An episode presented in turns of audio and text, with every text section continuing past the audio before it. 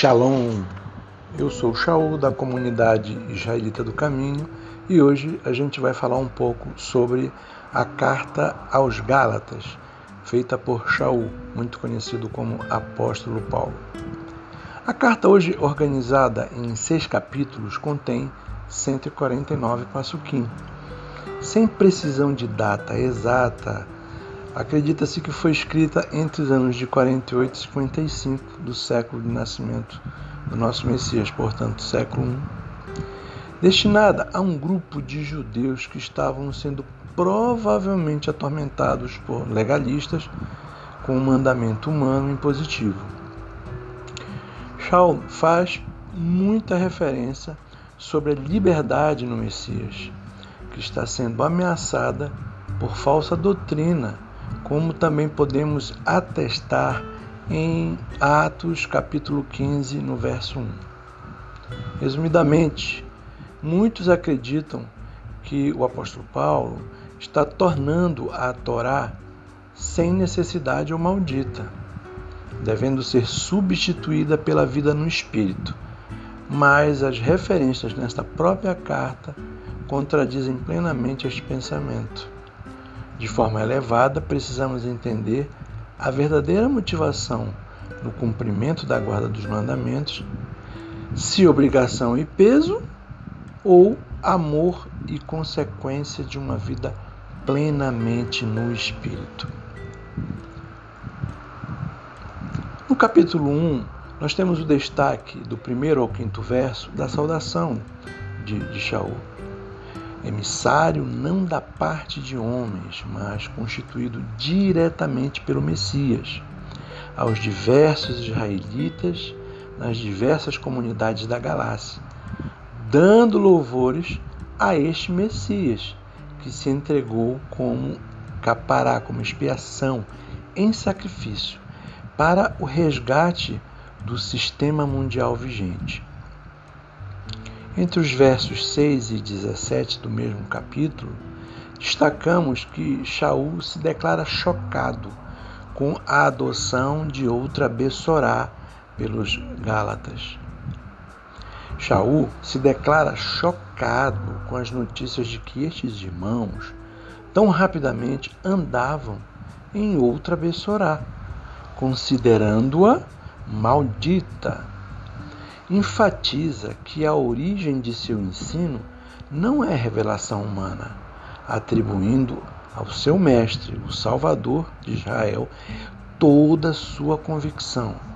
E certamente entraria em disputa até com mensageiros celestes que requisitassem diferente mensagem. Shaul também lembra de suas práticas anteriores no judaísmo perseguindo a congregação de Elohim e sendo extremamente zeloso, superando seus companheiros, contudo destacando que havia sido separado desde o ventre de sua mãe para a revelação no Messias, para a orientação aos não-judeus. Shaul refere-se algumas vezes em não ter obtido ensino ou doutrinamento humano para sua missão. Um terceiro destaque para o mesmo capítulo existe um encontro entre Kefa e Shaul e também Yaakov, e se fala sobre as congregações messiânicas. Esteve com Kefa, Pedro, por 15 dias e não conheceu nenhum outro emissário até então, a não ser Yaakov, Tiago, irmão do Messias, continua relatando que em seguida foi para as regiões da Síria e Sicília, onde não era conhecido pelas congregações judaico-messiânicas. Apenas deles sabiam de sua famosa conversão, dando louvores ao Criador por isso. Entrando no capítulo 2, do verso 1 ao 9, Shaul retorna 14 anos depois e esclarece sua posição sobre circuncisão e a importância de sua missão aos não circuncisos, ou seja, aos dispersos. Após esses 14 anos, vai a Jerusalém com Barnabé e Tito por uma revelação que teve. Também relata a não circuncisão de Tito, o grego, como sendo algo não obrigatório, frente ao fato de falsos irmãos infiltrados colocarem este assunto em relevância, comprometendo a liberdade conquistada no Messias e reputando tal obrigatoriedade como escravidão. No, cap... no verso 6, ele declina o valor deixado no passado, na importância de pessoas influentes que já não eram mais, contudo que reconheciam seu trabalho aos não-judeus incircuncisos e também ao trabalho de Kefa aos judeus circuncisos, sintonizando estes trabalhos numa mesma importância diante do Criador. Ficando também estabelecido que Yaakov, Kefa e Yohanan, ou seja, Tiago, Pedro e João, seriam comissionados aos judeus e ele, Shaul, aos não-judeus, aos circuncisos. O passo 10 recomenda a lembrança sobre o cuidado com os pobres, que não fossem de forma nenhuma esquecidos. No quinto destaque do capítulo 2, Shaul confronta a hipocrisia de Kefa em Antioquia e disserta sobre a justificação e a Torá. Kefa influenciando até Barnabé, agindo como um gentil e obrigando os gentios a viverem como judeus. Shaul também afirma que ninguém pode se justificar ou se, se autodefender pelas práticas da Torá, pois na verdade essa justificação só é possível no Messias, em seu, em seu sacrifício kadosh, Faço aqui uma nota e destaco que o verso 16, que nas escrituras gregas fala em lei, nas versões da Peshita aramaica, fala em práticas rabínicas ou obras legalistas dos homens. Embora isso possa fazer certa diferença, não se diminui o fato de que somente no Messias temos a defesa plena visto que nós somos falhos quanto às práticas dos mandamentos e sobre a salvação. Não temos de outra forma a não ser pelo sacrifício definitivo, puro e kadosh do nosso Messias. Também destaco no verso 18, e é muito claro quando se fala em transgressão, dando de fato a entender que aqui se fala em quebra de mandamento, não em tradição rabínica. O Passuque 20 celebra uma aparente contradição quando o fala de uma crucificação com Messias, visto que imputa uma nova vida no seu corpo, confiando neste Messias. Aqui destacamos se temos algum tipo de sacrifício no corpo. Esse sacrifício é justamente lutar contra a natureza pecaminosa, e isso só é possível entendendo e praticando a Torá no Espírito. Fui crucificado juntamente com o Messias, diz Shaul. E deste modo já não sou eu quem vive, mas o Messias vive em mim.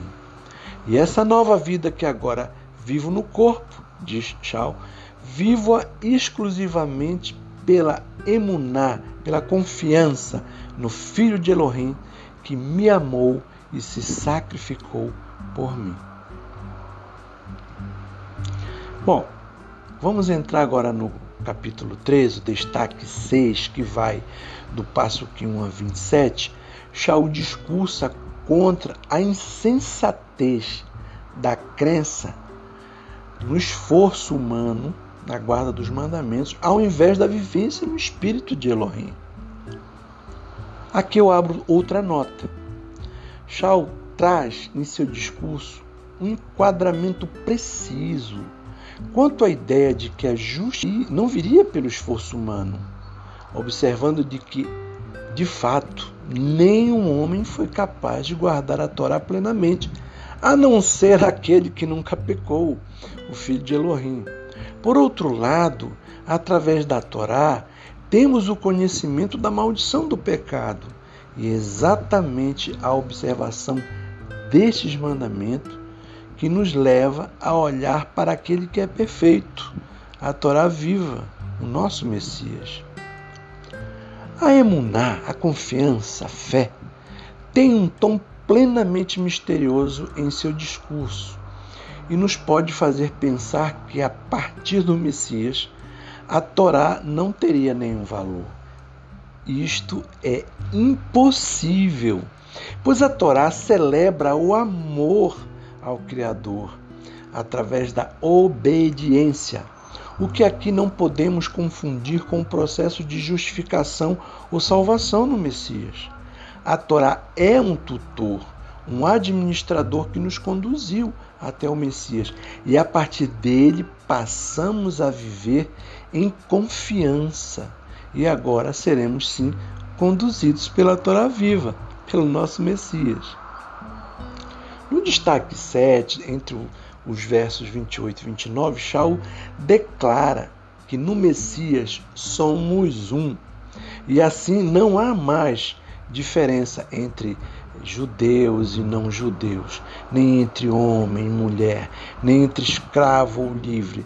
E termina concluindo que se somos do Messias, somos de Abraão. Já no capítulo 4, o tema central de Shaul continua sendo ir contra a crença sobre a prática da Torá como um meio de justificação perante o Pai Eterno. Ele usa a figura de Isaac e Ismael para comparar aqueles que estavam querendo voltar a esse sentimento de justificação por conta do esforço humano de guardar os mandamentos. E no, no Passuque 31, nós vimos a celebração desta metáfora, afirmando que somos filhos da liberdade, filhos de Sara, somos Isaac, filhos da promessa.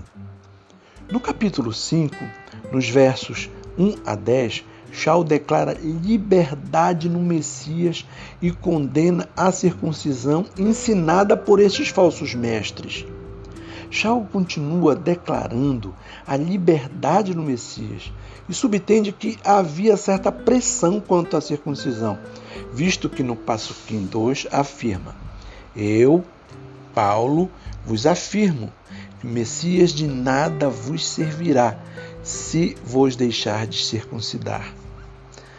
A base dessa declaração certamente tinha mais a ver com o fato desta crença pregoada e registrada no capítulo 15 de Atos, como lemos: Alguns homens que haviam descido da Judéia passaram a ensinar aos irmãos: se não vos circuncidardes conforme a tradição instituída por Moisés, de forma alguma podereis ser salvos.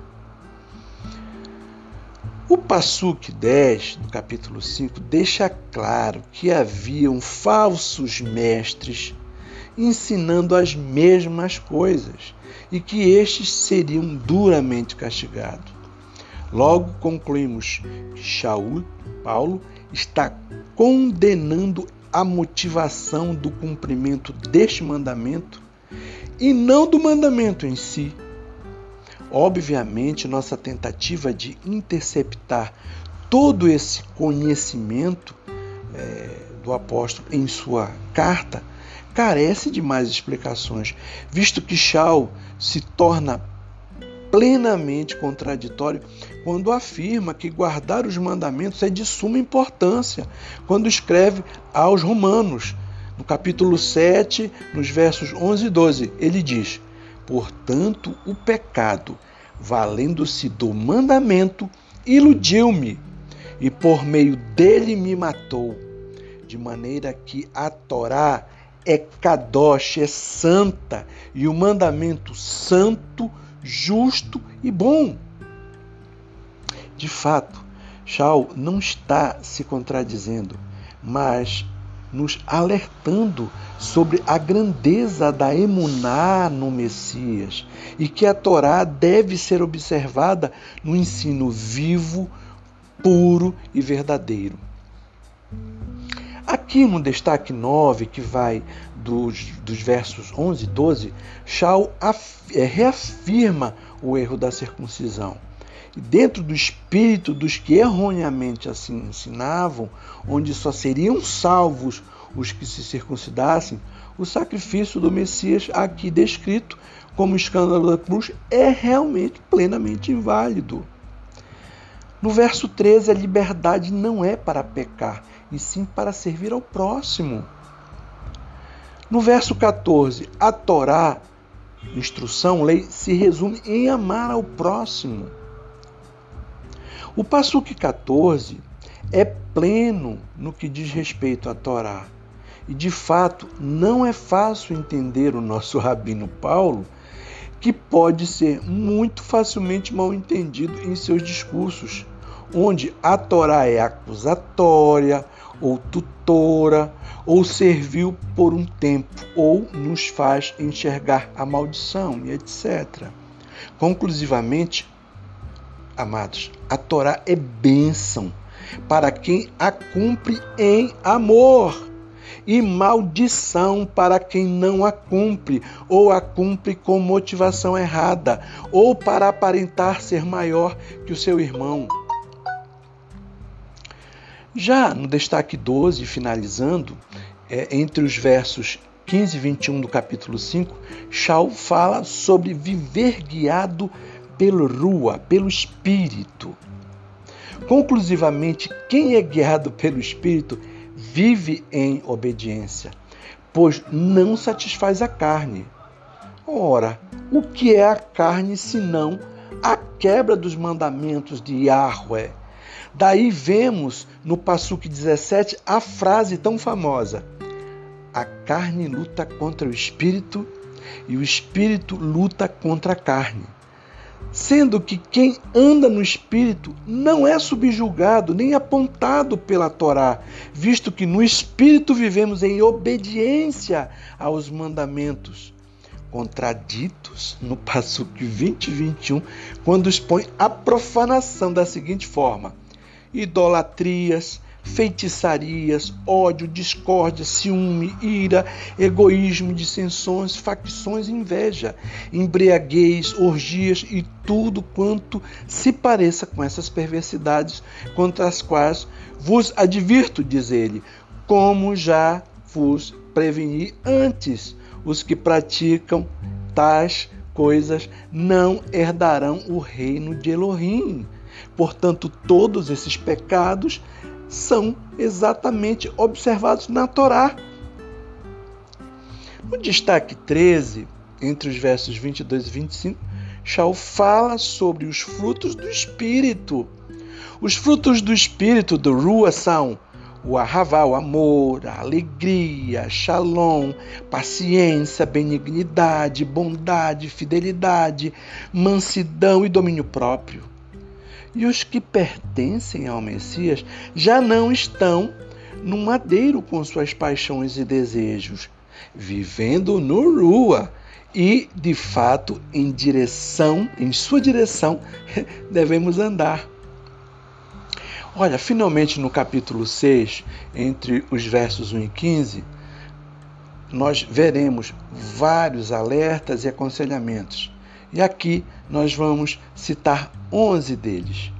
Primeiro, cuidado com os que caem, pois devemos restaurá-los com humildade e vigiar para não cair também. Segundo, levar as cargas uns dos outros. Terceiro, cuidado com a falsa autoestima. Quarto, autoavaliar-se e não estar se comparando a ninguém. Quinto, compartilhar tudo de bom que possuímos com nossos instrutores na palavra. Sexto, alerta sobre a colheita do que se planta. Aquilo que plantares, isso tu colherás.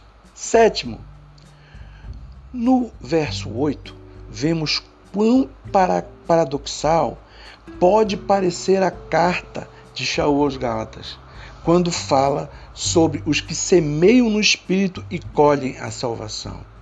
Se semear no Espírito é viver em obediência, aqueles que guardam os mandamentos serão contemplados também. Isso nós vemos em Apocalipse 14, 12, que diz: Aqui está a perseverança dos Kadoshim, dos santos, daqueles que obedecem aos mandamentos de Elohim e permanecem fiéis a Yeshua. Oitavo, fazer o bem a todos, principalmente aos da emuná, da fé. Nono, os que obrigam a circuncisão estão motivados a fazê-lo para não serem perseguidos pela liberdade no Messias. Décimo, nem estes são de fato cumpridores da Torá e só querem se orgulhar do ensinamento da circuncisão, e na verdade isso é uma bandeira. E décimo primeiro, ele termina dizendo que perto de ser uma nova criatura, ser ou não ser circunciso não é relevante. O destaque 15 final, que vai no capítulo 6, do verso 16 e 18, Shaul se despede afirmando que ninguém tem autoridade para questioná-lo pela experiência que teve com o Messias. Portanto, esses seis capítulos, brevemente comentados, podem ser mais detalhados na sua leitura. Que o Pai Eterno te abençoe grandemente, é o meu desejo, o meu, é o meu desejo, a minha oração. Shalom, shalom.